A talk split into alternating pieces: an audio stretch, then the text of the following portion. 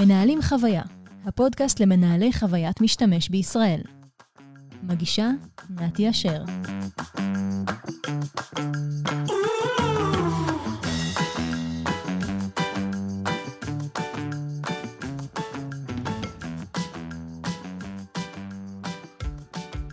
שלום לכולם, ברוכים הבאים למנהלים חוויה, הפודקאסט למנהלי עיצוב בחוויית משתמש בישראל. אני נתי אשר, מנהלת עיצוב חוויית משתמש בסיילספורס, והיום בפרק השלישי אני מארחת את מיכל תורג'מן, וי פי דיזיין בחברת מינית מדיה. מיכל, מה המצב? וואי, איזה כיף להיות פה, אני ממש מתרגשת, תודה על האירוח נתי. איזה כיף, תודה לך. אז בואי נתחיל, קודם כל תספרי לנו קצת עלייך, מעבר לשם ולטייטל, כדי שנוכל להכיר אותך קצת יותר. בכיף, בשמחה. אז כמו, ש... כמו שאמרת נתי, קוראים לי מיכל תורג'מן, אני נשואה, אימא לשתיים, אני גרה בקרקור. אני סיימתי את התואר שלי בתקשורת חזותית אי שם ב-אלפיים ושתים עשרה, במכון הטכנולוגי ב-אייץ' איי טי, ואחרי הלימודים עבדתי קצת בוויקס, קצת באורנג', ובשבע, שבע וחצי שנים האחרונות אני עובדת ב- בסטארט-אפ שנקרא מינט מדיה. כשהגעתי לסטארט-אפ הייתי בעצם המעצבת היחידה בחברה, וכשה... מוצר גדל, החברה גדלה, גם אני uh, הקמתי את הצוות תחתיי, והיום אני וי פי דיזיין בחברה, יש תחתיי uh, שני צוותי עיצוב מוצר, ומעצבת נוספת שהיא ברנד מרקטינג. מעולה, תודה.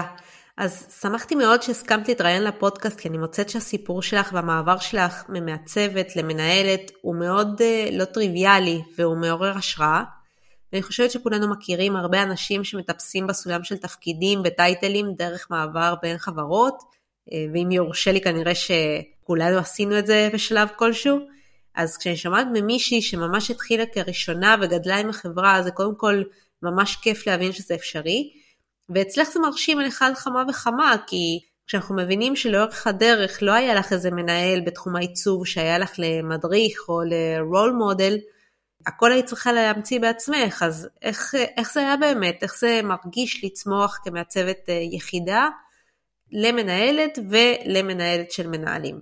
אני חושבת שזה היה מאוד מאתגר, תיארת את זה מאוד יפה, זה היה ללכת לישון בתור מהצוות, לקום בתור מנהלת, להגיע לעבודה ואוקיי, מה, מה עכשיו, מה עושים עכשיו?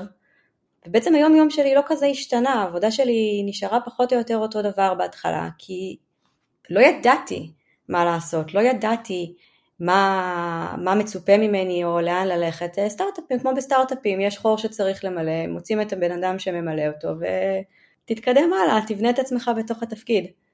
בתקופה הראשונה התייעצתי המון, גם בקבוצות בפייסבוק, גם באיזה קבוצה של מנהלות, עיצוב וחוויית משתמש שהקמתי, וניסיתי למצוא ככה עוד אנשים כמוני ש, שחווים את אותם קשיים ואת אותם האתגרים, ובין לבין גם הגיעו החיים, את יודעת, מעצבת רגיל, ופתאום צריך לגייס עובדים, צריך להכשיר אותם, פתאום צריך רגע להסתכל על דברים, רגע מרמה יותר רוחבית, לקבל החלטות, להכניס כלים חדשים, להציב יעדים צוותיים, יעדים אישיים, ואין, באיזשהו מקום, כאילו, את, את צריכה לחלק את הזמן שלך, את עדיין צריכה לעשות את העבודה שלך, העבודת האנזון שלשם שבלה הביאו אותך לעבוד בחברה, אבל מצד שני, יש לך הרבה מאוד אחריות ניהולית שפתאום הגיעה עלייך. ועשיתי ים בטעויות בהתחלה, כן? משהו שאני ממש זוכרת אה, אה, על עצמי שככה חקוק לי, שאחת המעצבות הראשונות ש, אה, שגייסתי, נתתי לה איזה משימון קטנה, משהו באמת שהיה אמור לקחת כלום זמן, רק לדפדף את זה הלאה, בכלל משהו שקשור במרקטינג, והיא ככה קצת לקח לה אה, יותר זמן ממה שחשבתי שזה אמור לקחת, ואמרתי לה, נו מה הבעיה, רק תשימי את זה פה, תזיזי את זה ימינה, שמאלה, יאללה תשמרי ותשלחי. ואחר כך היא באה ואמרה לי שתשמעי, אני, אני לא רוצה שככה הדברים יעבדו בינינו, אני לא רוצה שתגידי לי מה לעשות ואני אעשה, אני לא ביצועיסטית, אני מעצבת, יש לי את ה-say שלי, יש לי את המקום שלי להביע דעה. תפסתי את עצמי ואמרתי, וואו, כאילו איזה פשלה, זה הדבר הכי נורא שבערך מנהל יכול לעשות, זה לתת את הדרך שלו ולתת, להגיד בדיוק מה אני רוצה שתעשה, א' ב' ג' וצא לדרך. ואין, זה משהו שמאז לא עשיתי, משהו שלמדתי אותו ככה חזק חזק על, ה, על הגוף. זה נשמע שהיה בשבילך נקודת מפנה בעצם. כן, נקודת מפנה מאוד גדולה, שפתאום הבנתי רגע מה זה אומר להיות מנהלת עבור אנשים אחרים, ומה הם צריכים ממני. להגיד לך שבאותו רגע היו לי את כל התשובות? לא, לא היו לי את כל התשובות, אבל הבנתי שלפחות אני לא צריכה להגיד להם, ללעוס להם את הפתרון ולהגיש להם את זה, ושהם מעדיפים באמת כמוני רק לקבל את הבעיה ולהמשיך משם ולתת להם את ההכוונה כשצריך. אני רוצה לשאול אותך גם, איך ידעת מה צריך לעשות? מאיפה הבאת את הידע ואת ההשראה לבניית הצוותים והמתודולוגיית עבודה ואת הכלים? איך בונים מערך כזה מאפס? אני בן אדם כזה שמאוד אוהב לפתור בעיות, זה, זה חלק uh, ממי שאני, אני אוהבת למצוא את הדברים שעובדים פחות טוב ולנסות לתקן אותם. אני מחפשת השראה בהמון מקומות, אני קוראת המון, אני מסתכלת מה קורה בחברות אחרות דרך uh, חברים ולומדת מזה, אני מנסה לעשות uh, השוואות אפילו ל... לא יודעת, בא לי uh, מהנדס חשמל, לראות רגע מה קורה בתחום אחר ואיך processes עובדים במקום אחר. אז הרבה מאוד מתהליך הבנייה שלי וההתפתחות שלי בחברה הגיעה מהמקומות האלה, של פשוט לחפש את המקומות רגע ש... שלא עובדים מספיק טוב, ופשוט להעיז ולהציע דברים אחרים. אני חושבת שזה היופי בתרבות של סטארט-אפ. המקום עבודה צמא לרעיונות, וצמא לדברים של יאללה בוא ננסה לעשות משהו בצורה קצת אחרת. מינט מידיה זה מקום נורא נורא מאפשר, שכל אחד יכול לבוא ולהציע ככה רעיונות, או לתת פידבקים וישמעו אותך. זה היה המקום המושלם בשבילי, להכניס את הרגל שלי ככה לתפקידי ניהול ולהציע רעיונות ולנסות, להיכשל או להצליח, פחות רלוונטי, אבל העיקר לנסות. אני שוב חושבת שזו התפתחות מדהימה, הצמיחה הזו במקום אחד יחיד, ובגלל אה, הניסיון שלך, וזה אחד הנושאים שחשבתי שנוכל לדבר עליו ולקבל ממך קצת ידע, אה, זה השילוב הזה בין עבודת הנדסון יחד עם ניהול. ספציפית כי זה משהו שאני עדיין חובה כרגע, אבל גם כי זה מרגיש כמו סיטואציה שהיא מאתגרת, איפה שהגבולות טיפה מתשתשים, ואני מניחה שזו סיטואציה שחווית לפחות בהתחלה, מין שלב בעיניים כזה שעושים גם וגם, ואני יודעת שהרבה מנהלים מסרבים להיות בעמדה הזו וחושבים שהיא בעייתית, ויש מי שיגיד שכל זמן שאת עובדת, שאת מעצבת, את בעצם לא מנהלת, שזה קצת נכון, כן? עכשיו השאלה שלי אלייך היא, האם את חושבת שזה באמת בעייתי, ואיך את חווית את זה? אני חושבת שקודם כל צריך רגע להגדיר בינינו פה מה זה, מה זה אומר עבודת הנדסון. זה עבודה בפיגמה, זה עבודת מחקר, עבודה עיצובית, כי יכולים להיות כל מיני סוגים של הנדסון, כן? אני היום איך שאני רואה את התפקיד שלי, אני עושה הנדסון, כן? אני עושה הנדסון אבל שהוא מתאים לתפקיד שלי. אני מובילה את הצוותי מוצר ואת העיצוב בתהליכי חשיבה אסטרטגיים, אנחנו נמצאת במקום שחושבים על השווקים, איך אנחנו נכנסים לשווקים חדשים ומפתחים מוצרים חדשים. זה ההנדזון שלי מבחינתי היום. כלומר, עמדה יותר אסטרטגית. נכון, לגמרי. אבל תשאלי אותי מתי פעם אחרונה נכנסתי לפיגמה, וואלה, אני לא בטוחה שאני זוכרת את הסיסמה. אוקיי? אני כבר לא עושה עבודה עיצובית. הנדזון עיצובי אני כבר לא עושה. אני יכולה להבין את המקום הזה שהוא יכול להיות בעייתי, כי כמו שאמרתי בהתחלה, ברגע שעושים את השיפט הזה ממעצב למנהל, אז לא כל כך ברור עדיין העולם החדש הזה שאנחנו נכנסים אליו, וההנדסון הזה הוא, הוא נורא מפקס, הוא כאילו הוא משאיר אותנו במקום של אוקיי, גם אם אני עדיין לא יודע לגמרי מה אני עושה בתפקיד הניהולי שלי, אני יודע מה אני עושה בתפקיד העיצובי שלי. אז בהתחלה זה טוב, כן, גם אני הכנסתי את המנהלים שלי ככה, לתפקיד בעדינות. אמרתי להם, עכשיו אתם מנהלים, מזל טוב, יש לכם צוות, בואו נדבר עוד שבוע. תתחילו להתרגל, תתחילו לחוש את האנשים. לאט לאט מתחילים להוסיף יותר משימות ניהוליות, ואז זה כבר לא נהיה כזה פשוט, נכון? יש כבר עומס, יש עומס בצד של העיצובי, ויש עומס בצד של הניהולי, וכן, זה האזור שזה מתחיל להיות בעייתי, אני, אני לחלוטין מסכימה עם זה. זה מעניין מה שאת אומרת, כי ברגע שיש לי גם צד עיצובי וגם צד ניהולי, אז יש סכנה מסוימת שאני אשאב לעבודת העיצוב עם עמוס לי, או יותר גרוע, שכשמגיע משהו שאנחנו לא כל כך יודעות איך להתמודד איתו ברמה הניהולית, אז אני אברח חזרה לקומפורט זון שלי ולמשימות הפשוטות, כדי לא להתמודד עם הקשות יותר. חד משמעית. אני חושבת שהרבה מאוד מנהלים אולי יצליחו להתחבר למה שאני אומרת, אבל בכניסה לתפקיד, באמת אנחנו לא יודעים מה צריך לעשות, ויש איזשהו פחד כזה של רגע, כאילו, אני מובילה עכשיו צוות, יש לי אחריות אחרת, אני עדיין לא כל כך מבינה מה האחריות הזאת בדיוק אומרת, או איך אני עושה את זה, לכולנו יש מחשבות כבר על איך אנחנו נהיה אלה שנוביל את הצוות קדימה, ונעשה שינוי בחברה, אבל יש איזושהי דרך שעוברים ב- ב- כדי להגיע לנקודה הזאת, שהיא, שהיא לא כל כך ברורה, זה מפחיד. אז מה עושים שמפחיד? נשארים במקום ה-comfort zone, מה שאנחנו יודעים לעשות אותו טוב. אז מה קורה באמת כשכולם עובדים ביחד על פרויקט אחד? איך שומרים על המעמד שלך כמנהלת בזמן שגם עושים חלק מעבודת ההנדסון? איך מקדמים את הפרויקט ועושים את העבודה בפועל, אבל שומרים על ה- על ה-ownership, על האוטונומיה של שאר חברי הצוות? אני מודה שהשאלה הזו מגיעה גם מאתגר שהתמודדתי איתו בעצמי, כי הייתי במצב הזה, של גם מובילה אסטרטגית של הפרויקט, אבל גם משתתפת בו כמעצבת, ואז ניסיתי להפעיל את כל הרגישות שבי, ולהגן על האנשים, אבל גם לקדם את הפרויקט. אז היית בסיטואציה כזו בעבר? איך, איך נמנעים ממצבים לא נעימים? זאת סיטואציה מאוד מורכבת בעיניי. באופן כללי העמדה שלי היא שיש איזשהו שלב שמנהל לא יכול לקחת על עצמו פרויקטים hands-on גדולים ומשמעותיים, כי זה פשוט מעמיד אותו או במצב כזה של סיטואציות לא נוחות מול העובדים, או באמת תוקע אותו גם באיזשהו מקום, והוא לא מצליח לי לעבור לשלב הבא שלו בהתפתחות הניהולית. אבל בוא נניח רגע שזה באמת המקרה ועליו אנחנו מדברות.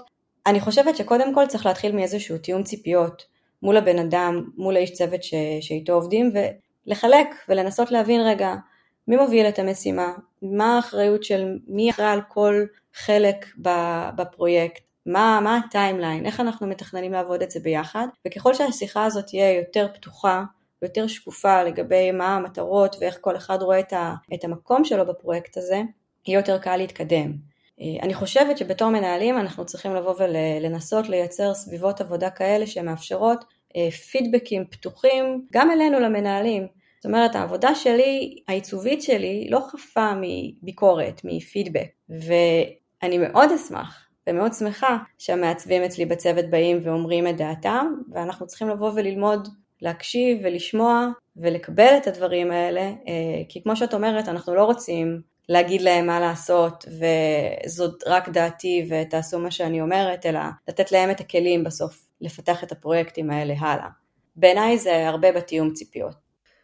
כן, אחרת זה הופך להיות דעה אחת של מנהלת, זה קצת מה שקרה לך עם הבאנר, אנחנו משתלטים על הדרך ועל ההחלטות, במקום להשאיר מקום לאנשים, שהם אנשים מוכשרים וטובים, שגייסנו אותם כי אנחנו מאמינים שהם הטובים ביותר כדי לעשות את העבודה הזו, שאנחנו מאמינים ביכולות שלהם.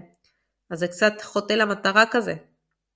כן, תשמעי, זה, זה קשה. זה, זה קשה לבוא ולעצור את עצמך בנקודה שאת יודעת, יש לך כבר אה, לא מעט שנים ניסיון מאחורייך, המשימה אולי בעינייך נראית פשוטה, זה כבר ככה מגרד לך בכפות ידיים להתחיל לעבוד, אבל הבן אדם השני שאת עובדת איתו, הוא, הוא, הוא לא מבין, הוא לא, הוא לא יודע מה קורה בתוך הראש שלך, אם לא תשתפי, אם לא תדברי. וגם פה אנחנו צריכים להבין שבסוף הוא בספוטלייט, ולא אנחנו. העבודה העיצובית שלי לא, לא עומדת כאן באיזשהו מבחן, לא מסתכלים על היכולות העיצוביות שלי יותר, זה לא מעניין. אני גם לא בתחרות, חס וחלילה, עם העובדים שלי, ולא בחרו בי לתפקיד כי אני המעצבת הכי טובה, אני לא. אבל מי שבספוטלייט זה המעצב שאני עובדת איתו, והתפקיד שלי זה לגרום לא להיות הכי טוב, ו-to shine, ולהיות האונר של הפרויקט הזה, ולהרים אותו מאלף עטף, כשאני יותר בבקראונד של הפרויקט, כי אני לא צריכה עכשיו להוכיח את עצמי במקום הזה יותר.